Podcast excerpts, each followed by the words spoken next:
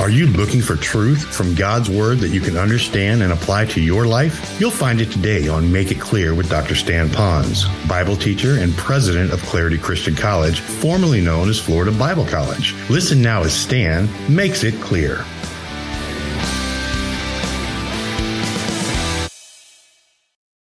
Uh, Father, you are the strength of our life, so really, we're not asking you to be anything other than what you already are and who you are. And now, Lord, we're exchanging our weaknesses and asking you now to be the strength of our life. And Father, we do this so that we would bring glory to you and that we would please you. Our desire is you through this. And so, whatever you choose to put across the path of our week, we now want to recognize that you are the strength of our life. And Father, in some measure, may others see that and be turned to you. In Jesus' name, amen. Keeping with that same thought of the strength of our life, I'm sure that as you look at our notes today, we're going to talk about meekness. And those of you that have been with us on this journey of going through character traits from the Bible, using a different letter of the alphabet to uh, illustrate another character trait, that you see we're on letter M. But as you see the word meekness, some of you probably are saying, I've been here for this entire journey. And it seems like, Pastor, you're hammering us on this because you spoke on gentleness at G, you spoke on kindness for K. And now you are on meekness at the letter M. Are you thinking that we're not a gentle, kind, meek or uh, group? And I have to tell you, I really do believe you are. I've had the opportunity occasionally to watch some of you in operation in times that other people probably would exude some stress and it would come out in a lack of gentleness, kindness, and meekness. But I do see that. On the other hand, as I would prepare for a message, I didn't throw this together this morning early. I've been really cogitating on this, asking God, and doing the homework. And I have to tell you, I have been overwhelmed over the biblical insights that I am getting on just the concept of meekness alone, let alone how those wed beautifully together with the character traits of gentleness and even kindness. And when I began to open up what the Bible had to say about biblical meekness, I came across that it was a very difficult word to even define from the original language. In addition to that, I found out that when I went through different translations of the Bible, that through those different translations, they chose to exchange the word meekness for other words like gentleness and humility and affliction and kindness and a host of other words. So even in that, it was difficult. But I think that as I went through the different ways to look at meekness, I still came across the uniqueness of the whole concept of meekness. And I'd like to share that with you, whether you're on the front end of this journey with the Lord or you're way outside the faith. You're going to find some things that might be very helpful to you as well. Well, just taking a few of the verses on meekness, I came across with some of the benefits, and I had them printed for you so you could quickly follow along without having to fill in some of the blanks. And so you might want to look at these. And again, they might be in a different translation, the word meek in your Bible, but it still means basically the same. In Psalm 22 26, it says, The meek shall eat and be satisfied. And from that, I drew the application that meek people are not greedy people, so what they eat, they become satisfied quite quickly without having to be gluttonous and greedy and covetous. And then 25 9, it says, The meek he will guide in judgment, and the meek will he teach his way. Now, a little bit later on in this message, I want to show you how meekness actually fits in in having a relationship with the Lord as our teacher. But look at it here. That means that God chooses to teach you great truths for this life and the next, should you choose to be a person of meekness. And then Psalm 37:11 says, "But the meek shall inherit the earth and shall delight themselves in the abundance of peace." That sounds very similar to, as it should, Matthew chapter 5, verse 5, that says, And the meek are blessed and shall inherit the earth. And so you see it Old Testament and New Testament. And that just reminds us again that the earth, obviously created by God, everything belongs to Him. He has given the world, the earth, to man to manage. Man blew it, so God kind of took some of that back. But God says to the meek that we will again rule and reign on this earth if you know Christ is your Savior.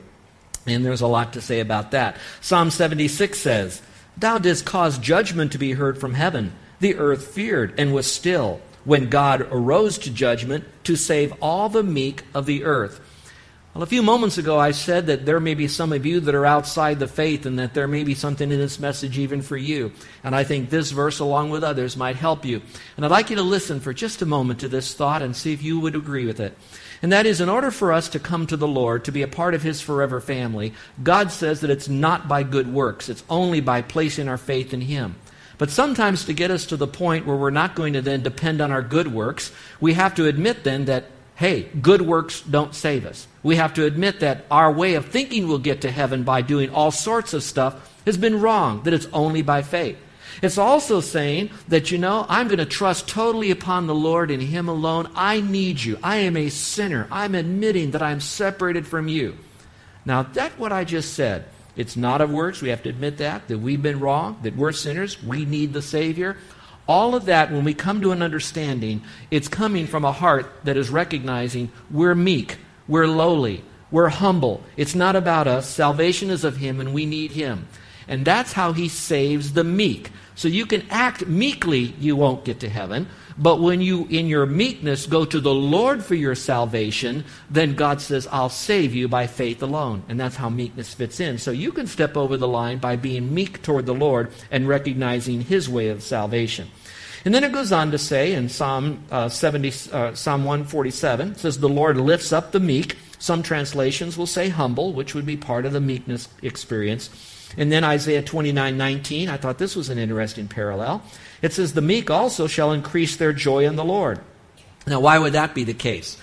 It's when we're meek, we're realizing that we can't accomplish all of this stuff, that whatever joy we're going to have is coming from the Lord. And now we go to the Lord, here's the phrase, who is the great giver that He is the great giving one, and whatever He gives to us is great. So we humbly come to Him, and in its place we are so filled with joy. But stay with me in that same verse, and it says, And the poor among men shall rejoice in the Holy One of Israel.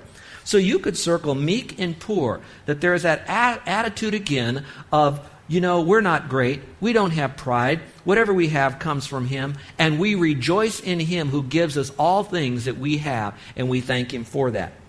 Now, I put down there that there are other synonyms for the word um, meek that are found in other translations lowly, poor, afflicted, humble, all of that, that that might help you.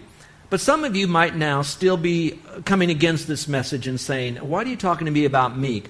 I do think I'm a meek person. I do sense that I have humility. I do have lowliness. I do see others better than myself. So I put together five questions you might ask yourself to see that in your spirit of meekness, did we act meekly? And so see how well you could do.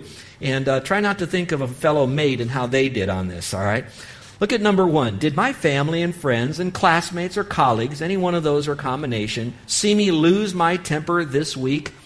Now, um, I, I want you to know if you lost your temper, no one called me. I know of no one that's going to tell me that you've lost your temper this week.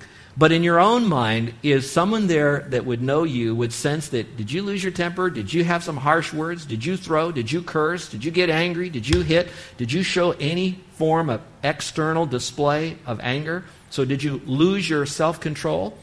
Next, did I demand respect from my children or employees or someone else? In other words, you might be in a position of authority and now you're using that position of authority and you want people to, quote, look up to you and to respect you.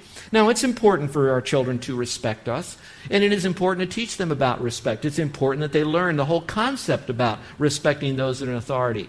But did we have to finally come to the point that we're hammering our kids to demand respect out of them? And maybe it's because we're not meek, and we'll learn about that. Did I verbally complain about how my authority figures treat me? Did I demand prompt attention or service at a restaurant or store?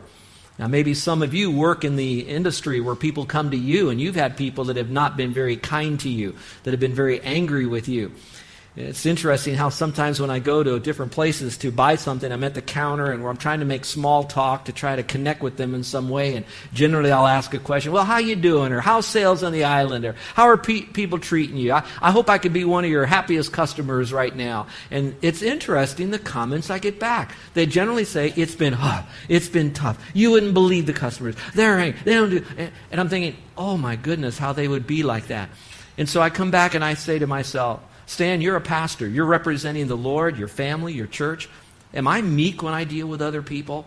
Or am I angry? Am I kind of attention starved and I have to have my way? And then finally, did I issue orders in a demanding way? And I think I'm pretty good at most of those, except for number five. Sometimes, because my DNA, my wiring system, I tend to be task oriented. And not only task oriented, I want to get that task done, so I try to push toward a goal. And sometimes I lower my people skills and I'm more about task skills. Now, in my heart, I know if we do the tasks right, everybody will be happy. But I sometimes leave bruised bodies behind me. And so when I have to work on personal meekness, it's generally in all areas, of course, but number five, am I requesting things from people, certain things to be done? Am I careful to be cautious and kind as I do it, especially because of my personality that has a pr- propensity sometimes to um, want to be right and not afraid to tell you, kind of thing. I'm sure you don't believe that. I know you're having a hard time, but just ask some of those people that are up close and personal to me. So, this message on meekness is not just for you, it's for me and it's for everyone that's listening to us, but this is a very critical message. So, let me give you some definitions, as difficult as it was, because it's just all over the map in Scripture. But Funk and Wagnall said that it means having a patient and gentle spirit. That didn't take a rocket science scientist. Noah Webster had three different explanations for meekness. It said softness of temper. In other words, you have an opinion, you have a demeanor about you, but there's a softness about. Here in the island, we would say that you have the aloha spirit. Right? He went on to say forbearance under injuries or provocation. In other words, you are meek when you are injured or when you're provoked. Now, what's interesting to me is when I read the missionary biographies, not only of biographies, not only of those here in Hawaii, but other places. And often it will record how they're provoked, usually by unsaved people or political powers. Some of them are even injured to the point of death. And yet I see that their response has always been, let God take over. God is in control. And they try to respond in a Christ like way. Now, I have to always couch that in because biographers, young people, sometimes when they're writing about a great figure, they don't always put in the negative about them, the times that they growled or something, if you know what I mean. But in most cases, those people were known for their sweet disposition. And I believe it's because they were filled with the Spirit and had meekness. And then Noah Webster said, a submission to divine will. Now, I know that's not in your notes, but I'd like you to think about that. And this is critical. So, folks, this is, if you want to know where I'm going with this message, I want you to know that gentleness and kindness is something we often do toward other people, which is important. But I find that it's not so much spoken about that we're to be kind to the Lord or gentle to the Lord. Now, it might be there subliminally, but here's what I do see in Scripture that there is a connectivity with God, and it comes from a person who is meek. So here's where I think that this whole concept of meekness ought to go to take us to another level. And that is that when we choose to become meek toward the Lord and allow Him to be the Lord of our life as a believer. And we are meek to learn of Him and to put ourselves under the Lord, His teaching, and bringing glory to Him. That the Spirit of God begins to take over. And now this spirit of meekness now will go out to other people. So true meekness is a submission to His divineness, to His divine will. So if you don't get anything out of this message and you want to take your temperature on how your meekness is, Instead of looking and clocking it toward other people, it might be, how meek are you to allow God to do anything He wants to in your life to bring you to another level? And perhaps our meekness with other people is really because of our meekness to the Lord. We say amen.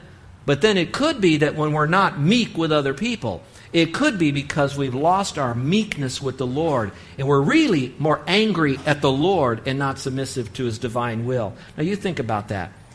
Now, another one I'd like to give to you. Now, this one you don't need to write down. It will be a long one. And I'm going to ask you, I know you might be a little tired, you might be a little distant right now, but I'm going to read something to you from Vine's Expository Dictionary of New Testament Words. The Greek scholar Vines did this. He took as much as he could and he tried to put it into a paragraph for us to understand meekness.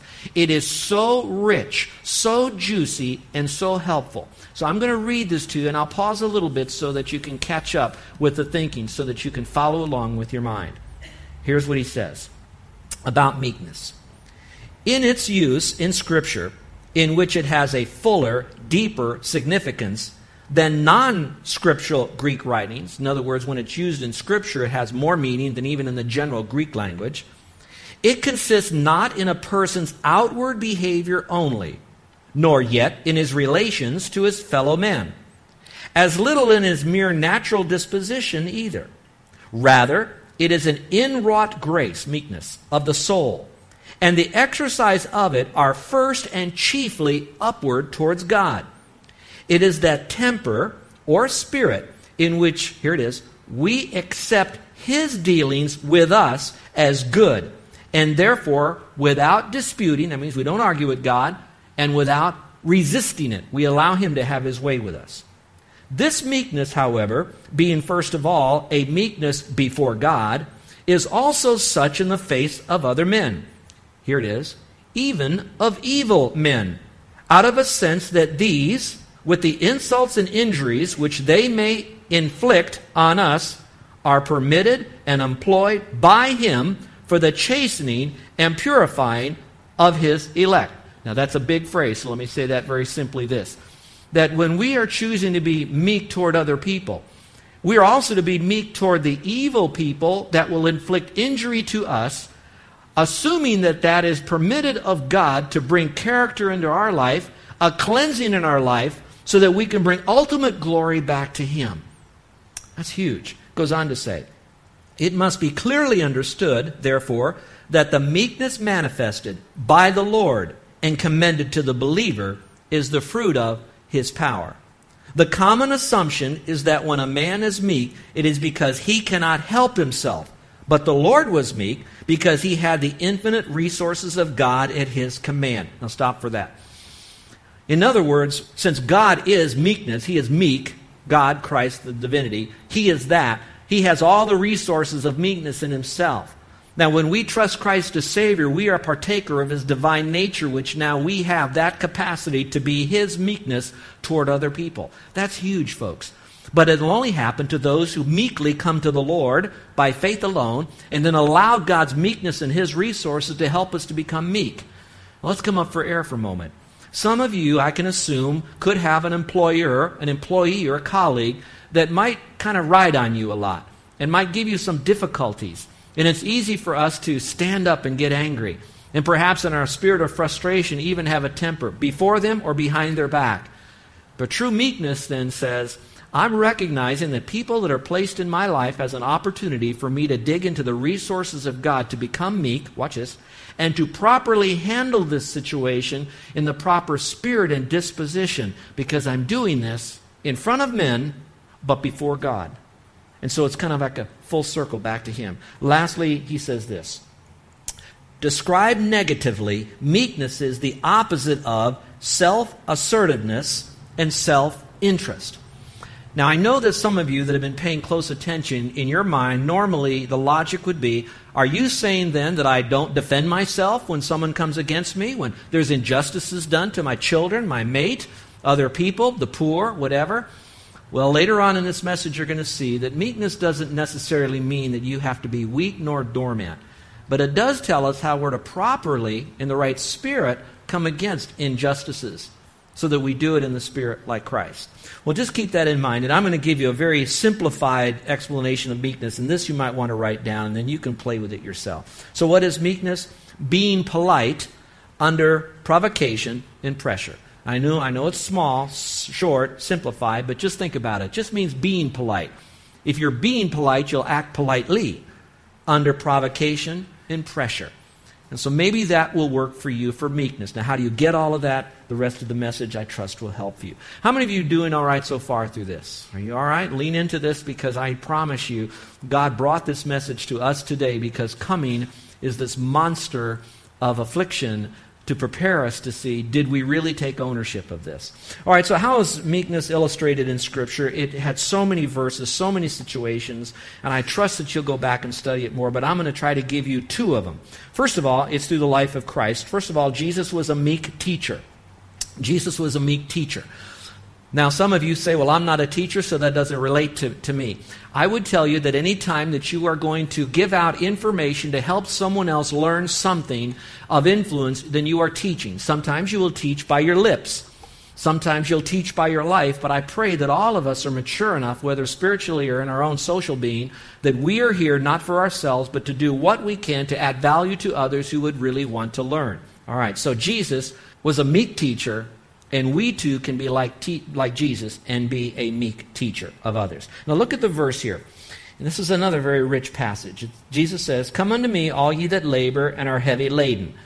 And then he says, And I will give you rest. Take my yoke upon you, learn of me. You might want to underline that. Learn of me. So, in other words, he's the teacher.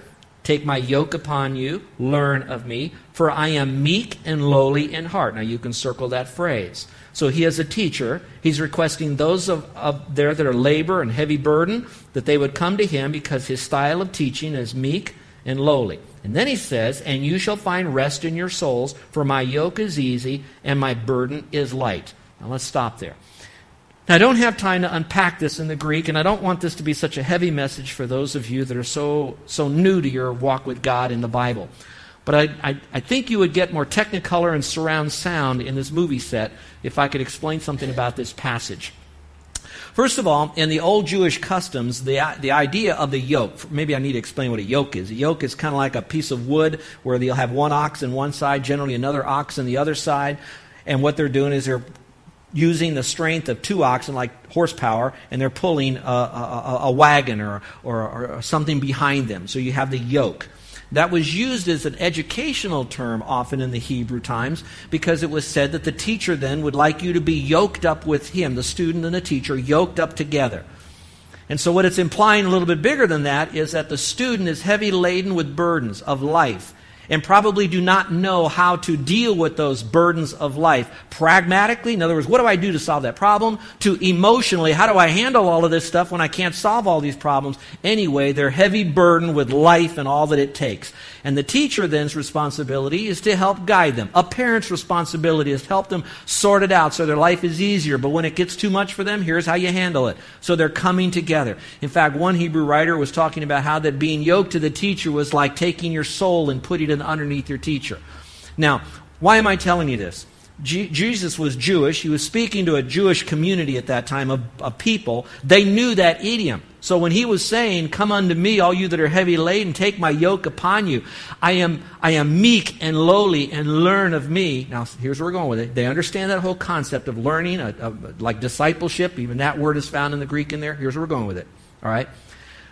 We who are meek now are going to go to the meek one, and the Lord says, I love you. I care for you so much that you're carrying a load. Put yourself under me. Let me be your guide. Put yourself under me, and let me be the one to teach you. When you do, I'm going to take your burden on myself, and together I'm going to show you how to lighten your load. How does he do that? By being a teacher who is very meek and humble and caring for the people that are around them. Now, here's what's so interesting about that concept. There are some people that they're so covered with burden, so much problems in their life, they don't even know enough to go to the Lord. And that's where we come in and we point them to the way of the Lord and how special that is. So, you have a meek teacher in Christ. You who are parents, you might want to assume that sometimes your kids are carrying a burden, and maybe you'd like them to come unto you, and you, like Christ, be that kind of teacher. Are you meek and lowly, or is it going to be my way or the highway, or I'm your parent, you got to do it the way I said it? Now, there is a time that you have to be strong, but I'm wondering sometimes if hurting kids hurt other people. So think about that, about your meekness as a teacher. Our example is Christ, and he says, My yoke is easy and my burden is light. All right, Jesus is a meek leader.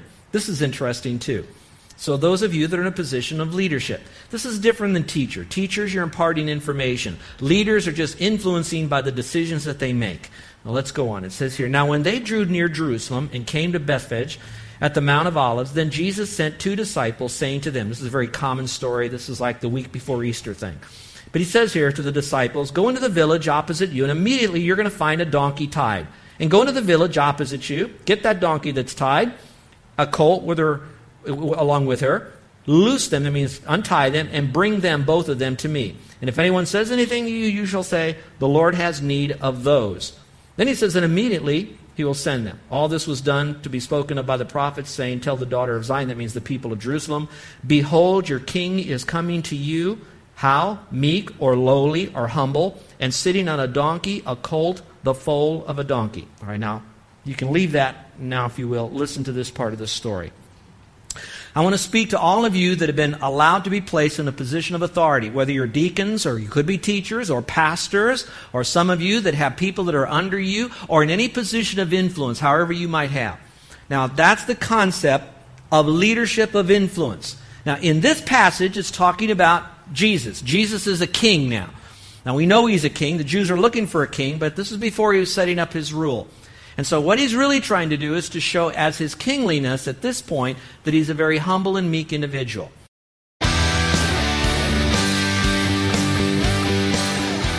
This is Joe Ponz, and I want to thank you for listening to Make It Clear with the teaching of Dr. Stan Ponz, founder of Make It Clear Ministries and president of Clarity Christian College. Make It Clear is dedicated to taking the Word of God with clarity into every person's world.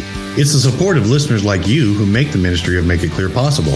You can provide your tax deductible gift to Make It Clear online by going to makeitclear.org.